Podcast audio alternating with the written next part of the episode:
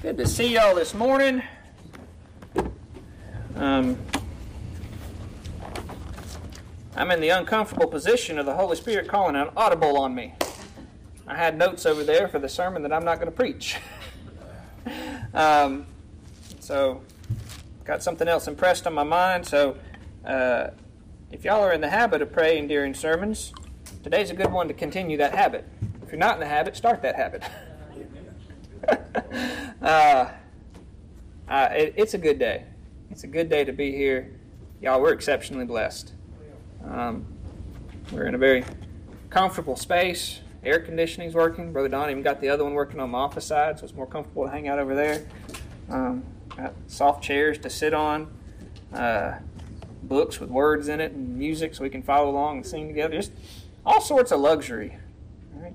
We don't need any of that, right? We can be sitting out in the tree in the grass for her listening to the word and singing praises to the Lord and making melody to our heart. That's church. That's, that's the simplicity of it. All the others just conveniences. Um, and so we're exceptionally blessed. Um, last Sunday, we got into the book of Galatians. And I planned on continuing that today, and, well, we're going to take a different tact. Um, the main thrust of the letter to the Galatian church is y'all are off base. You've left the truth and you started adding other stuff to it. And so I spoke a lot about staying in the truth and warning about departing to another truth or another gospel, which there isn't another gospel. And the word gospel just means good news. All right, so it's the good news of somebody in particular. It's the good news of Jesus Christ. All right, so if we're talking about the truth or we're talking about Jesus Christ, we're saying not to depart from it. it feels like I really need to just go ahead and say, here's what the good news is. Now, here's the full version. I can't cover it all today, and given the structure of this sermon, I may not have the chapter and verse ready to flip to it. And so this may be more of a summary um, than a traditional sermon. But I want to tell you about Jesus Christ. Good topic, right? Any preacher who's going to talk about Jesus Christ, that's you're, you're closer than anything else. So, to learn about Jesus and the magnitude of what he's done, you really have to go way, way, way back. Genesis 1 1. Patrick, what is it? That's right. In the beginning, God created the heavens and the earth. All right? That seems like a good place to start, right? We have to go before that. There was a time when it was just God. All right? There was no universe, there was no heaven and earth, it was just God. All right? He, he is eternal, He's never changed. All right? God the Father, God the Son, and God the Holy Spirit are there. And God the Father, knowing what He is going to do, selects a group of people that he hasn't even created yet. He says, I'm going to give these to you, son, and they're going to be yours.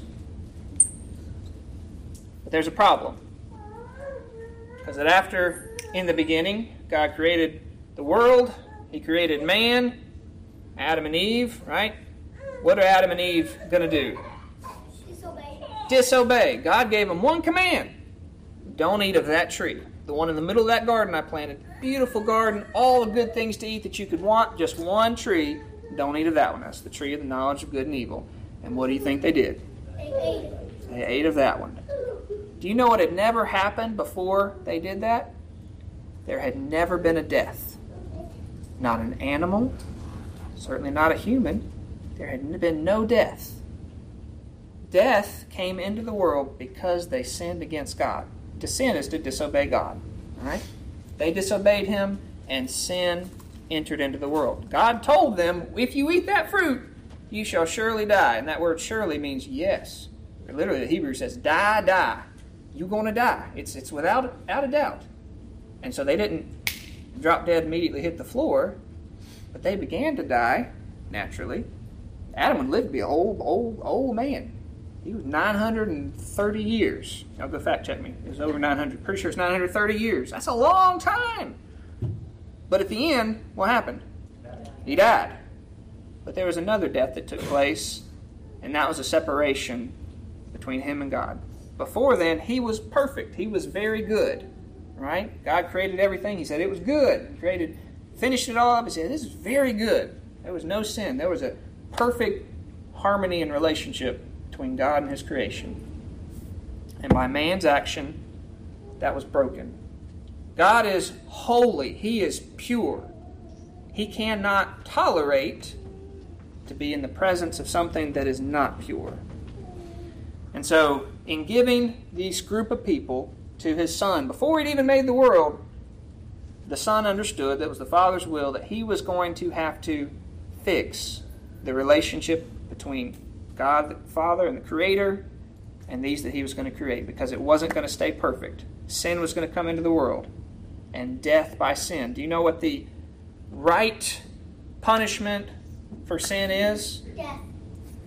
Death. The wages of sin, that means that's what you earn, is death.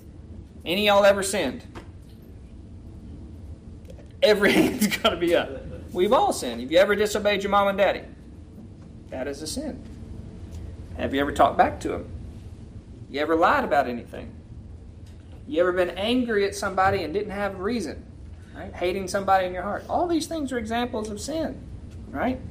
Guess what? There's not a single human who's ever lived, except for one who came down from heaven, formed God, man, which we'll get to that, and that's that's that's a big topic.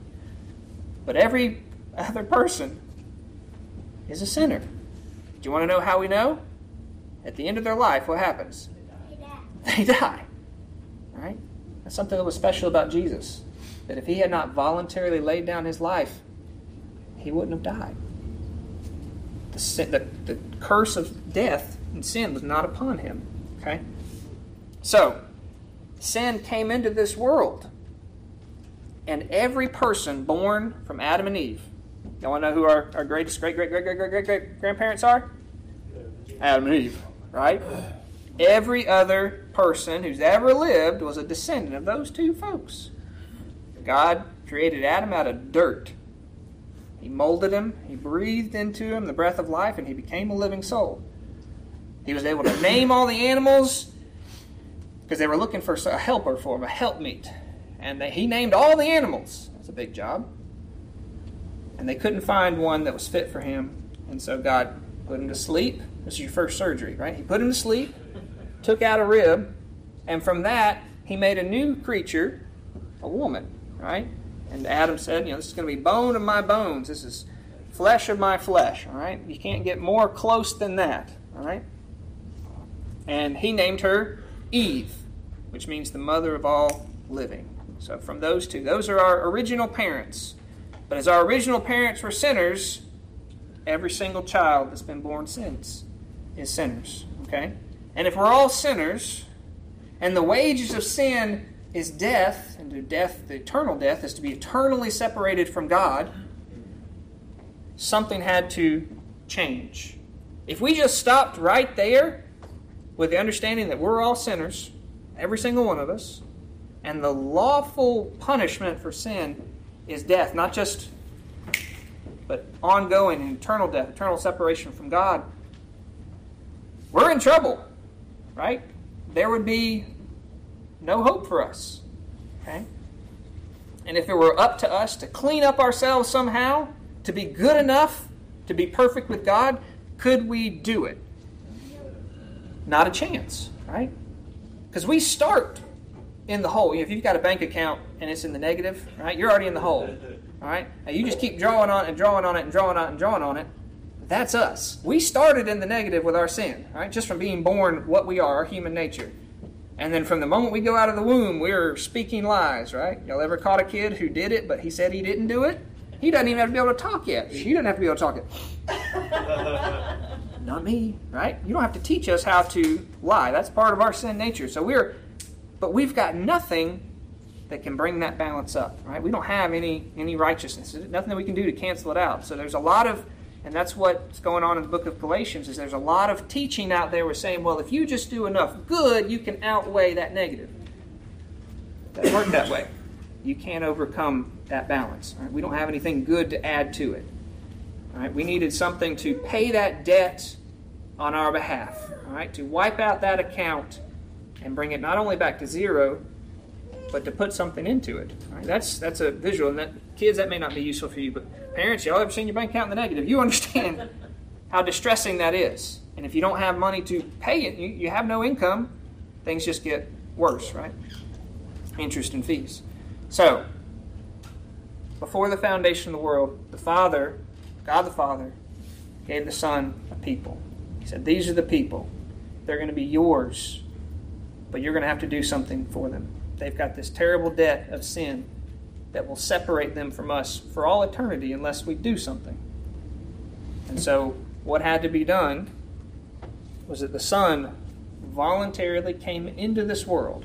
Right? You know, at Christmas time, they talk about a babe being born in Bethlehem, right?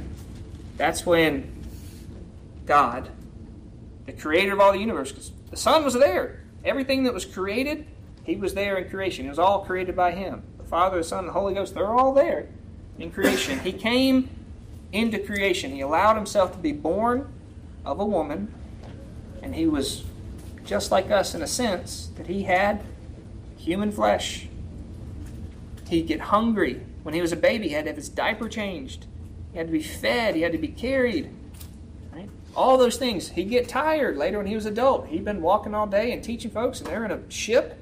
He was asleep. Why? Because he was tired. Right? He experienced all the stresses and anxieties and emotions and pain and discomfort that you can experience. But the difference is that he did it with no sin. All right? He didn't have that sin nature. He never sinned once. All right?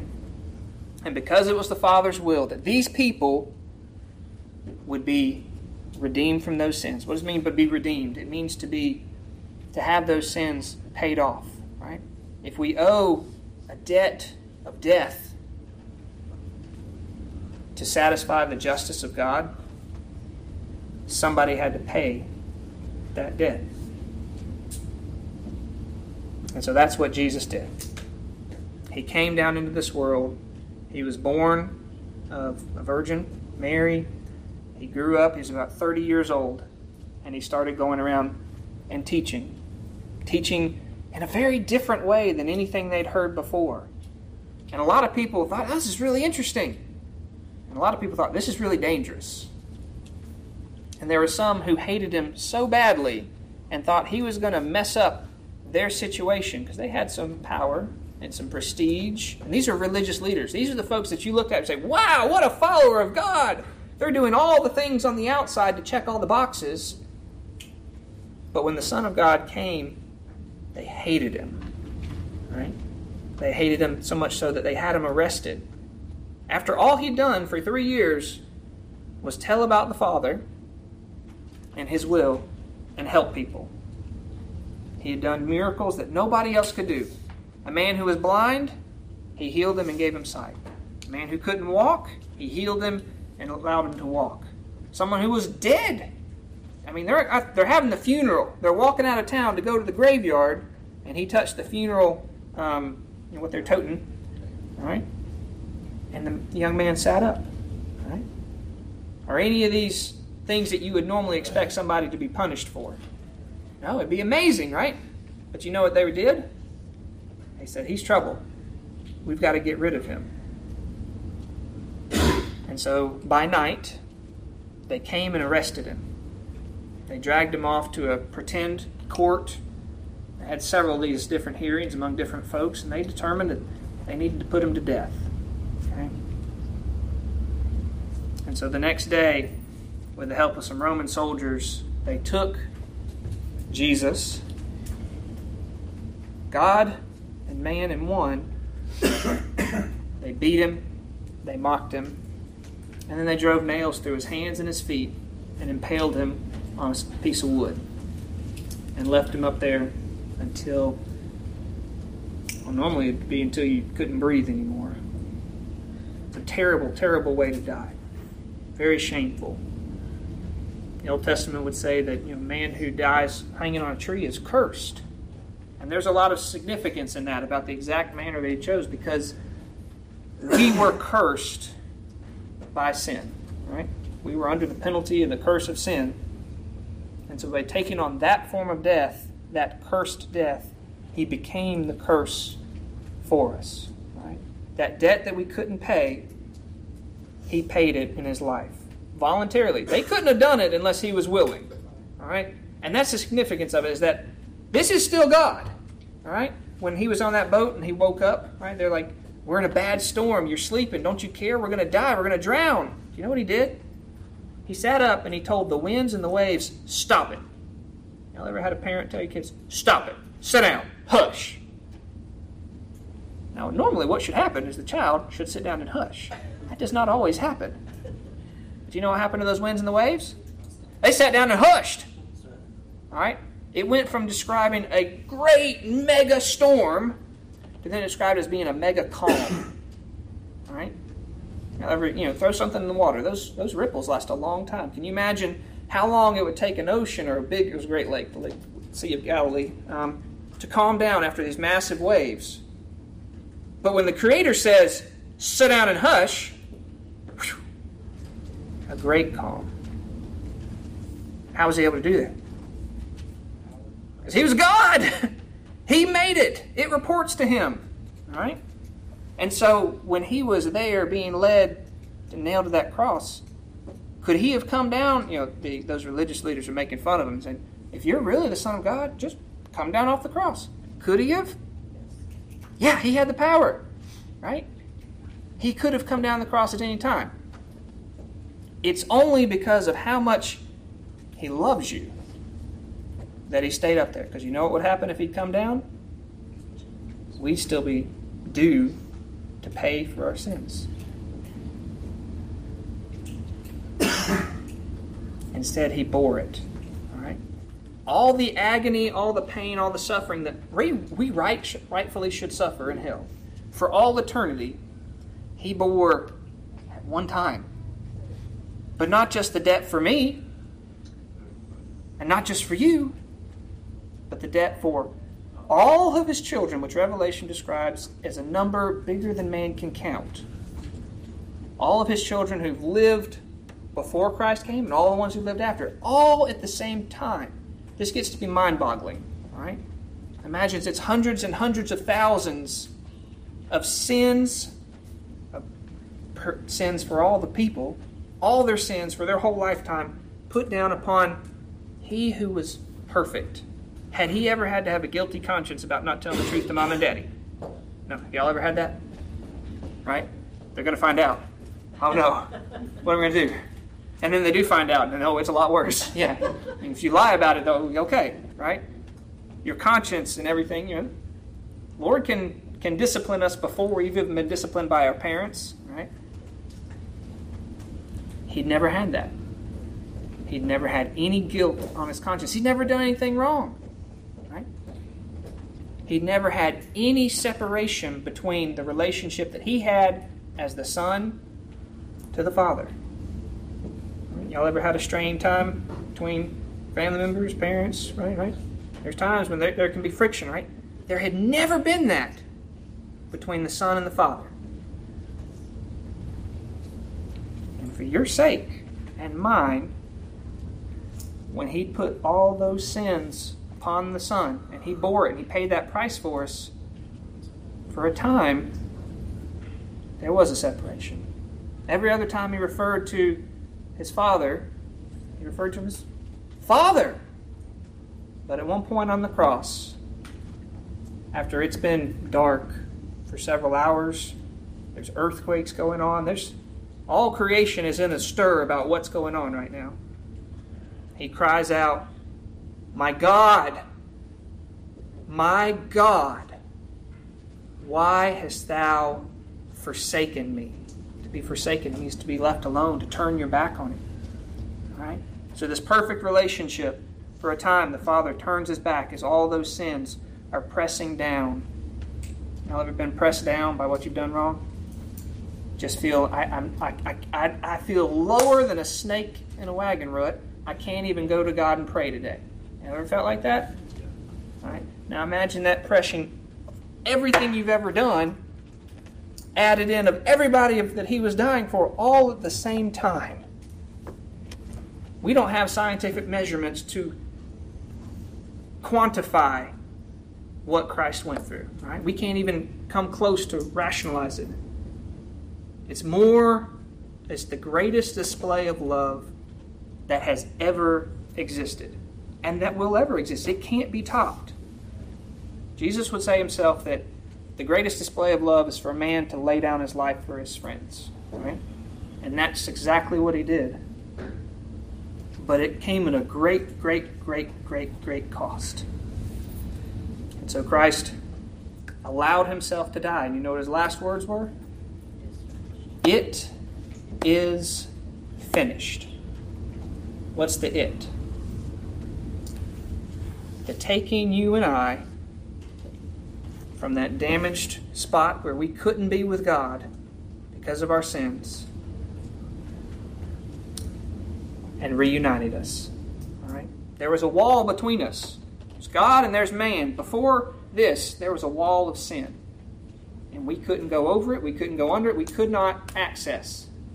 All right? And Jesus, by his sacrifice, took that wall down.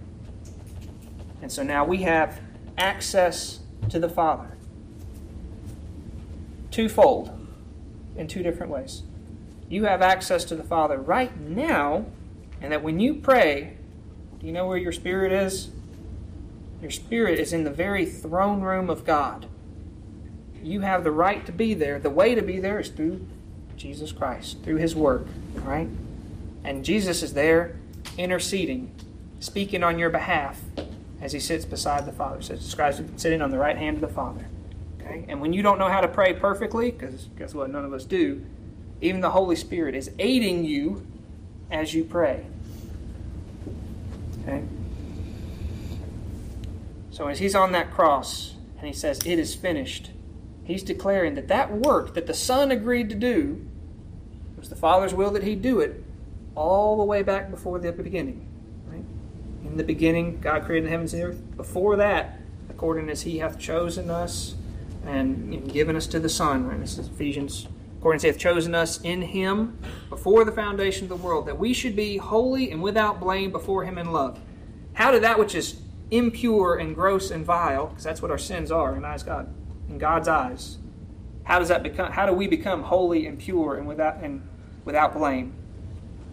By him taking away those sins and putting them on his son. In exchange, he's going to take his son's righteousness and impute it on us to get us, give us the benefit of his righteousness. It's as if we lived a perfect life because Christ did it. Right? That's kind of complicated, right? He's the one that God is looking at to examine. Are you worthy to be here in my throne room as you pray? This is one that I gave to the Son, and the Son has died for. Yeah, he's worthy. That blood that was shed, it cleansed all those sins. Right? So that's one, one example of how you have access to Him now, but that greater is what we're looking forward to. All right? Jesus said that He was going to go away, and He did.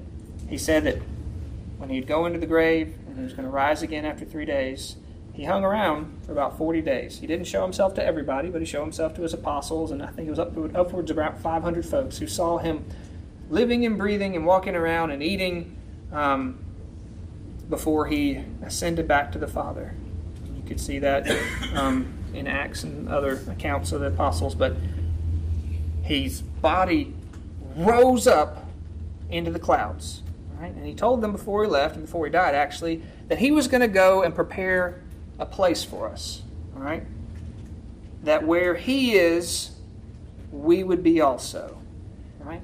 And so those same people that God gave the Son that he's going to die for, he was doing it to prepare a place that they'll be with him where he is in glory, right? in heaven. That's that's what we're talking about. What are we looking forward to? It's not that things in this world will suddenly be great. I won't have aches and pains anymore. My job won't stink anymore. Whatever it is, you know, there's all these things. If, if this would just get better, then things would be better here, right? The world would get better, right? We wouldn't have trials and crime and politicians, right? I don't think there'll be any politicians in heaven. I'm not saying there aren't people who are politicians here won't be in heaven, but I don't think that'll be your role. Right? It's not necessary. That's what we're looking forward to. That's what Jesus went to do. He has purchased us by paying off that debt that we owe, that sin that we couldn't bear. He's made us pure and holy in God's eyes by His blood. And He is going to take us to be with Him. So, one day when we die, our bodies will go in the ground. Our souls go immediately to be with Christ in heaven. I say that immediately. They don't stick in the dirt. There was a thief who was being crucified beside Jesus. At the beginning of the crucifixion, you know what he was doing? He was making fun of Jesus. He was one of those guys say, "Hey, yeah, if you want to get down from that cross, please do, and take me down too, if while you're at it." You know, he had been a, a thief. We don't know what else he'd done in his life, but he's now being receiving the death penalty. So we can say he's not probably a savory character, right? And so at the beginning, both thieves on both sides of him are making fun of him, right? Come on down from that cross. But somewhere during those hours while they're hanging on the cross, one thief keeps making fun of him, and the other says, Hey, you better knock it off, right? Don't you understand that we're up here justly? Our crimes have brought us up here. We deserve this. This man's done nothing. He could see then that Jesus was innocent. And he turns to Jesus and he says, Lord, remember me when thou comest into your kingdom. You know what Jesus said? He said, Today you'll be with me in paradise. Was that thief one that the Father had given to the Son? Yeah. At any other point in that thief's life, do you think anyone would have guessed that? No. And so during that thief's life, God sent the Holy Spirit into his life, into him, and gave him life, right? Where you no lo- you could not see before, you now can see the truth, right? Part of the Holy Spirit coming in is that gives you faith, the ability to believe that Jesus Christ is the Son of God, right? And that thief, he died that day, right? The soldiers, that was their job to make sure he died. You know what he did? He died, right? But where did his soul go? Same place Jesus went when he died. Heaven, right? Now, Jesus' body only spent three days in the grave, and then he took it back up. But all the rest of our bodies, they're going to stay in the grave, and they may go back to dirt, right? Which is what Adam is made from. Long enough passes. But one day, Christ has said, Jesus has said, He's going to come back.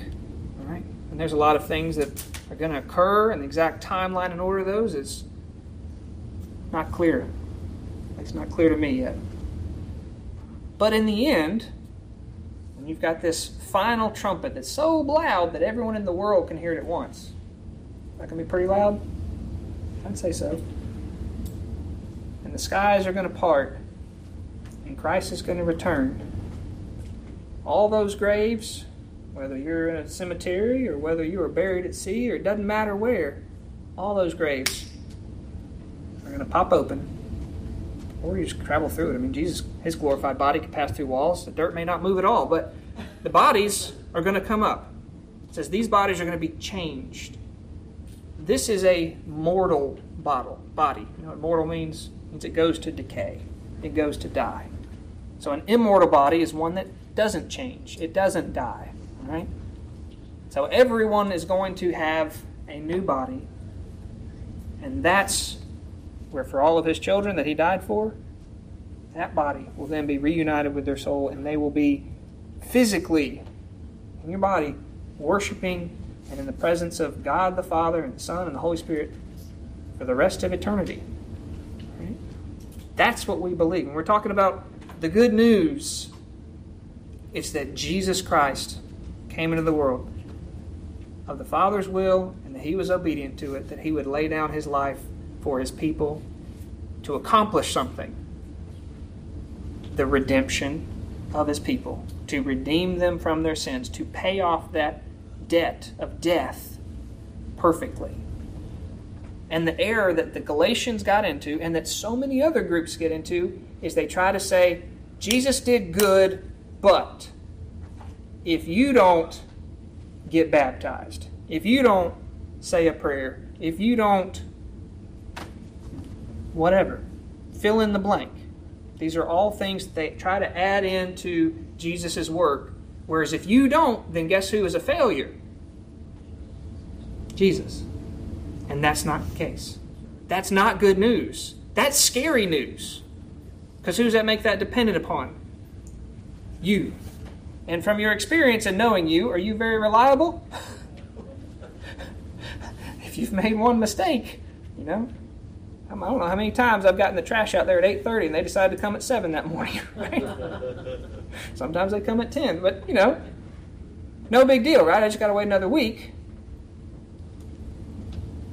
But even in something so small, I would mess it up. And I do mess it up. What's the assurance? What's the good news if there's a big question mark beside Jesus' work? That you have to do something too in order for his work to be effective. It's not assurance, right? And that's not the good news. The good news is that Jesus Christ is victorious. He's the winner. Do you know who he's going to come back and get? Every single one that his father gave him. That number that you can't count. This is not this is not 144,000. This is an innumerable host, if you will. Every single one will be with him. Why? Because it was dependent upon his work. And his work was perfect. Okay? That's the good news of the gospel. If you can believe that that's true today, then congratulations, the Holy Spirit has already worked on you. Now, there, there is a time in our life, if you've been going to church very long, when you sat here and you thought, this is a load. This guy's nuts. They're just boring. I don't know what these folks are so happy about. They're in here singing these silly songs and sitting on hard pews, and I would much rather be insert whatever fishing, whatever it is, right, than being here. This makes no sense to me. All right? You may still be at that point. But in every single one of those children that God gave the Son, at some point in their life, when the Holy Spirit comes into you and gives you new life, gives you spiritual life, things will look different. Things that seemed like such a waste of time and foolishness before now are the most beautiful things you ever heard. Right? I don't know if you've ever read Brother Jerry Sr.'s autobiography, but he talked about when he was 14 or 15, however old he was, he'd like to go sleep on the back row of the church. Right? They're having service, he just wanted to go to sleep. And he'd go to sleep, and he's just thinking, these are some of the ugliest people I've ever seen, singing these boring songs. And he described that one day he woke up mid service, and he looked around, and it just looked different. He said, These are the most beautiful people I'd ever seen. Logically, that made no sense. Had they changed? No, but something had changed within him. And he would go on to spend the rest of his life preaching the word. You know, his wife said the day that he joined, she wasn't there.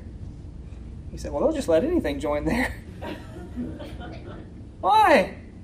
Because before that point, his life had looked just like everybody else who doesn't care about the Lord, doesn't care about pleasing Him, doesn't care about serving Him. All right? All of us have had that point in our life where we are chasing the things of this world, things that make me feel good or make me think I'm going to be rich or famous or whatever, all that stuff. And then at some point in our life, there's a shift, all right? Called new birth, regeneration, that means to be born again. It's when the Holy Spirit comes into you and gives you new life. And you can see the truth of Jesus Christ. And the Holy Spirit does that all on his own. That's not me as a preacher. I can't I can't do that. Right? It's not you hear in the gospel. Right? But when he's done that, and you then hear the gospel, it's going to sound different. Right? It's going to bring to light to you who had been living in darkness and ignorance of what Christ has done. Now, you can have an intellectual understanding. Yes, I've heard about this Christ fellow, and yes, I know historically that he lived. There's all these records. I mean, he's the most documented man in existence, right? There's not a doubt as to the fact that he existed. No one doubts that, not even atheists. But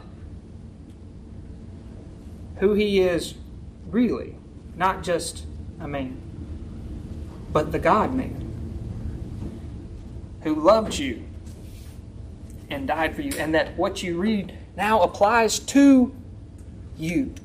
All right?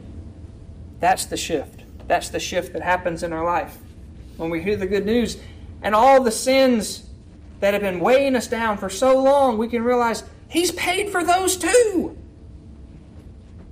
There's nothing that I can hang on to and continue to punish myself more for than what God's going to punish me for, right?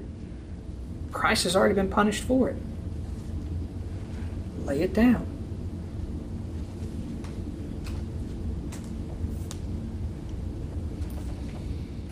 This is the good news. This is the truth of the gospel. This is everything that is good and pure and true points back to Jesus Christ. And anytime we start spending our life chasing other things from that, that's when we're off base. That's when we're departing. When we start putting on ourselves the pressure of, of, yes, Jesus Christ is good, but I also need this to be happy, or I need this to be successful, or I need this, right? Whether it's people in your life, or stuff, or fame, or whatever it is.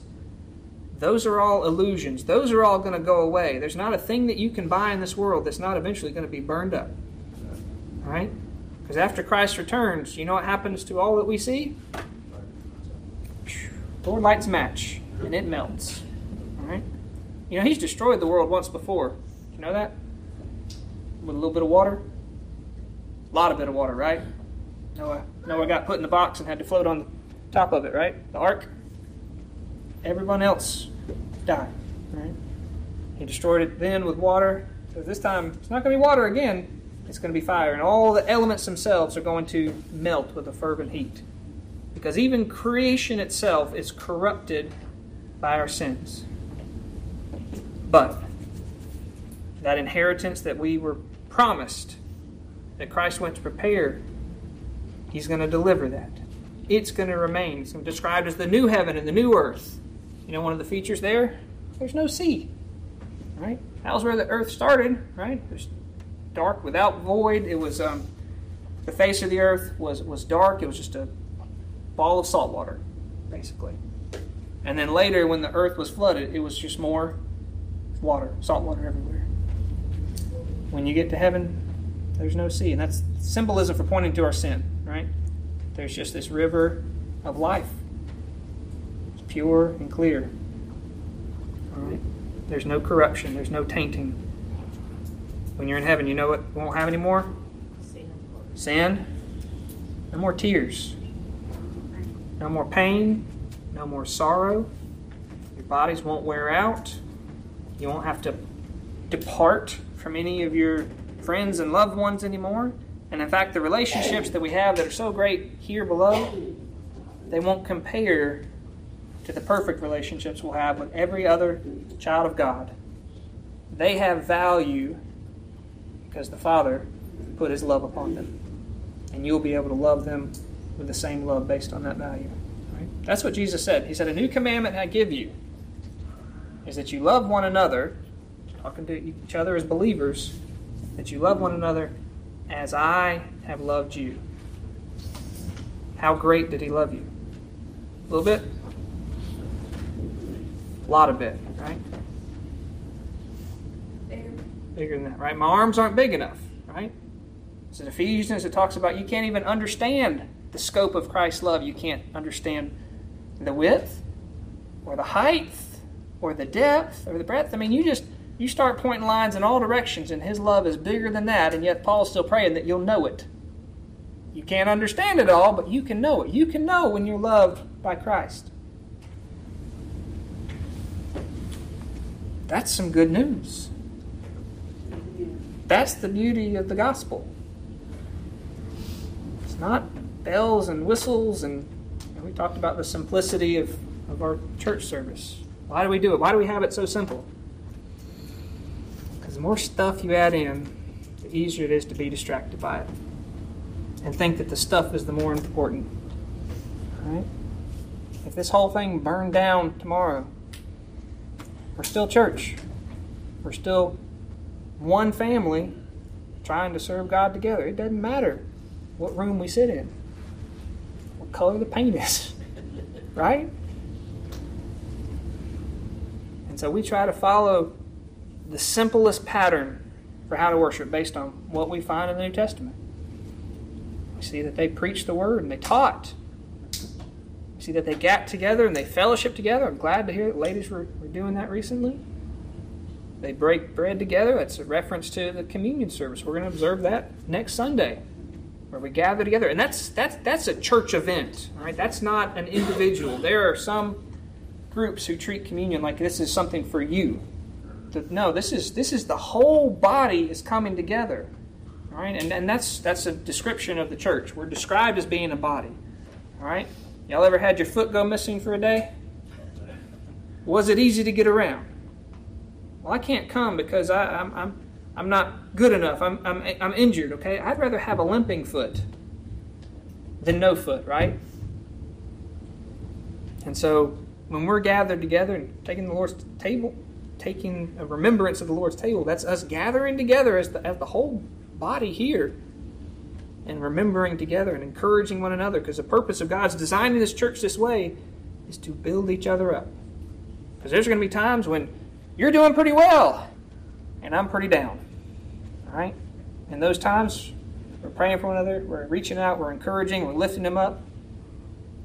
And then later, it'll be different. Sometimes you'll be down, right? The good news is, is I've never been in a church where we're all down at the same time. I've been in times where we've had some, some good times. It all feels like we're up for a moment. And those are just for a moment, right? Sometimes we get the joy of those emotional highs, if you will, um, it's better than that, but you just feel the Holy Spirit. You can feel how close you are to God, and those just they just seem fleeting, and they are. Problem is that we still live in sin cursed bodies and sin cursed world, and we still got to go to work on Monday, right? But that's a taste, a little bit of feel for what it'll be like in heaven, where that won't end. You know, folks describe heaven as a big worship service, big church service. That's probably true, right? The best thing we can do is be worshiping God. But unlike here, you won't be tired. Your back won't be hurting. You won't be bored, right? It will be perfect joy. That's something to look forward to. That's our hope. So, is our hope here in this world? If your hope's stuck down here, prepare for disappointment. Um, if you know the only benefit you have in Christ is worshiping here below, tends to be more cost associated with worshiping Him. Right? We're we're living in a time where it's exceptionally easy. Right? This is the abnormal to the rule. You go look back at church history over the last two thousand years.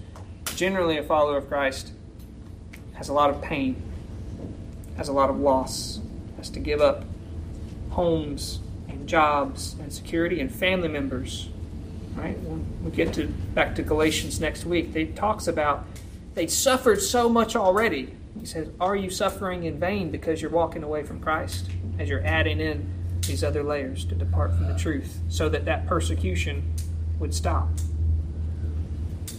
You ever heard of taking the easy way out? If you change the truth of God's word, the way you present it, the way you live it, because you're trying to make it more palatable for somebody else, that's taking the easy way out. Now, speak the truth in love, right? Don't be um, brash and argumentative and just causing trouble. But we're commanded to stand fast for the word, right, and the truth, and not to depart from it. And so when I talk about not departing from the truth, hopefully this little short summary gives you an idea of the scope of how long the Father has been loving you and how it's never changed and how he knew exactly how he was going to redeem you, and how the Son was obedient to that, and has accomplished it perfectly. And at some point in your life, you realize it applies to you. And then you have this massive wave of comfort of knowing what it is and what there's best is yet still to come. All right? That's the good news. Thank you. Amen.